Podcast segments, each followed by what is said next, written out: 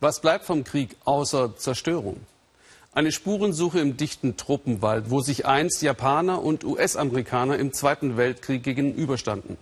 Fernab im Pazifik auf den Salomonen. Eine Entscheidungsschlacht. Das lockt jetzt jedes Jahr Menschen aus unterschiedlichen Motiven an. Die einen suchen Knochen, die anderen militärische Größe. Ins Schwitzen kommen sie alle. Auch Philipp Abresch und sein Team auf der Salomoneninsel Guadalcanal. Von hier aus startete er mit einer Expedition in ein ganz anderes Dschungelcamp. Letzte Ehre für eine Handvoll Knochen.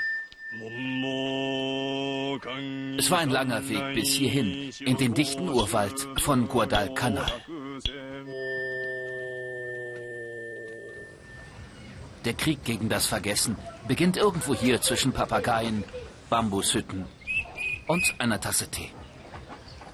Fremde in eigenartigen Uniformen sind ins Dorf gekommen, Japaner aus Tokio. Gemeinsam mit ihren einheimischen Helfern wollen sie dem Dschungel etwas Kostbares entreißen, die Überreste eines längst vergangenen Krieges.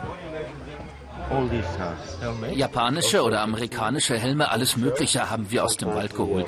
Das meiste stammt von toten japanischen Soldaten. Die liegen ja noch überall im Wald. Wer die Kriegstoten finden will, muss tief hinein ins dichte Grün.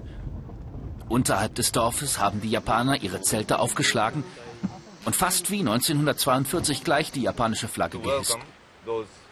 Anführer Kanko Sakizu lässt antreten. Zwei Welten stehen hier in Reih und Glied. Die Welt der Wanderstiefel und die der Flipflops. Die Japaner mit Bügelfalte, die Insulaner lässig in Boxershorts. Sakizu ist Priester. Er hat den Trip in den Urwald generalstabsmäßig vorbereitet. Studenten, frühere Soldaten, Priesterkollegen begleiten ihn, alles freiwillig. Seit in Tokio der konservative Premier Shinzo Abe regiert und die nationalen Gefühle hochfliegen, ist Japans umstrittener Pazifikkrieg wieder populär. Wer die Geschichte verstehen will, der muss hier hinkommen, sagt Sakizu. Stell dir vor, hier in diesem Dschungel geht dein Leben zu Ende. Wie traurig. Und deswegen wollen wir so viele Tote wie möglich finden. So ziehen sie in die Schlacht, fast wie damals. Der Regenwald, heiß, feucht, moskitoverseucht. Hier stand einst ein japanisches Feldlazarett, ein Ort zum Sterben. Wer gehen kann, hat mindestens 30 Tage zu leben, erzählen sich die Japaner. Wer im Liegen pinkeln kann, hat noch drei Tage. Und wer nur noch in den Himmel starrt, dem bleibt noch eine einzige Nacht. Im Dickicht wird nun gewühlt, gehackt, gegraben. Die Soldaten starben auf dem Waldboden liegend. Jetzt stecken die Kriegshelden von einst zwei Meter tief in der Erde. Ohne unsere einheimischen Helfer würden wir nichts finden. Die stochern mit ihren Buschmessern in der Erde und wenn die Machete glatt hineingeht wie durch Humus, dann ist klar, da liegt eine Leiche. Guadalcanal ist eine Insel wie aus dem Bilderbuch. Doch vor genau 70 Jahren tobte hier, mitten im Pazifik, eine der unbarmherzigsten Schlachten des Zweiten Weltkriegs. Die Insel galt als strategisch wichtig. Fast 100.000 amerikanische Soldaten sollen sie von den Japanern erobern. Am Strand von Tetere erzählen bis heute die verrosteten Panzerwracks von erbitterten Gefechten. Die grausamen Kämpfe lassen ihm bis heute keine Ruhe Yunshiro Kanaizumi, 94 Jahre alt. Der Kriegsveteran hat mit der japanischen Armee in China gekämpft, auch in Südostasien. Aber keine Schlacht war für ihn so brutal wie die auf Guadalcanal.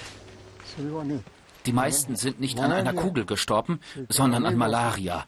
Sie hatten so hohes Fieber, sie haben sich die Kleider vom Körper gerissen. Kanaizumi ist einer der letzten Überlebenden der Schlacht um Guadalcanal. Der alte Herr will unbedingt noch einmal auf einen Hügel, dort, wo er im Krieg fünf Kameraden begraben hat. Nur seine Beine sind zu schwach. Am Flussufer gegenüber stochert ein Mann in einem hohlen Baum und kommt dann herüber mit Menschenknochen in der Hand. Spielende Kinder hätten sie gefunden, auch ein Schädel sei dabei. Kanaizumi ist sicher, dies sind die sterblichen Überreste seiner Kameraden. Ich wollte immer noch mal hierhin zurück. Alles, was ich bin, verdanke ich den Menschen, die hier gestorben sind. Das werde ich nie vergessen. Auch im Kampf mit dem Urwald gibt es endlich einen kleinen Sieg. Eigentümliche weiße Steine kommen zum Vorschein, Knochenreste. Einen Moment lang halten die Männer inne für den namenlosen Soldaten. Wie sah der Tote aus? Woran hat er geglaubt? Was hat er gehofft oder gefürchtet? Alle hatten ihr eigenes Leben. Daran muss ich oft denken. Und deswegen bete ich für sie. Die Suche im dichten Wald ist mühsam. Manchmal hilft einzig pures Glück. Gerade fanden die Insulaner bei der Wildschweinjagd fünf große Kanonen, drumherum Stahlhelme, Gewehre, Gebeine. Als sei der Krieg erst gestern zu Ende gegangen. Immer wenn wir Knochen finden, nehmen wir sie mit ins Dorf. Manchmal hören wir dann Stimmen. Gib die Knochen zurück. Manchmal hörst du einen Schuss und dann tut dein Herz weh, als wäre die Kugel mitten durchgegangen. Mit dem Schlauchboot bringt der Priester die Überreste des Soldaten zurück ins Lager. Die Knochen von etwa 8000 japanischen Kämpfern liegen noch in den Wäldern von Guadalcanal. Einen einzigen haben die Männer heute an sich nehmen können. Wir wollen die Last des Krieges mittragen, indem wir uns um die Toten kümmern. Hier am Altar beten wir für sie und später nehmen wir sie mit zurück nach Japan. Es ist wohl schon immer so gewesen wie hier auf Guadalcanal. Wer den Krieg verliert, wird seine Toten so schnell nicht vom Schlachtfeld bergen. So ist der Krieg im Pazifik auch 70 Jahre danach für viele Familien noch immer nicht vorüber.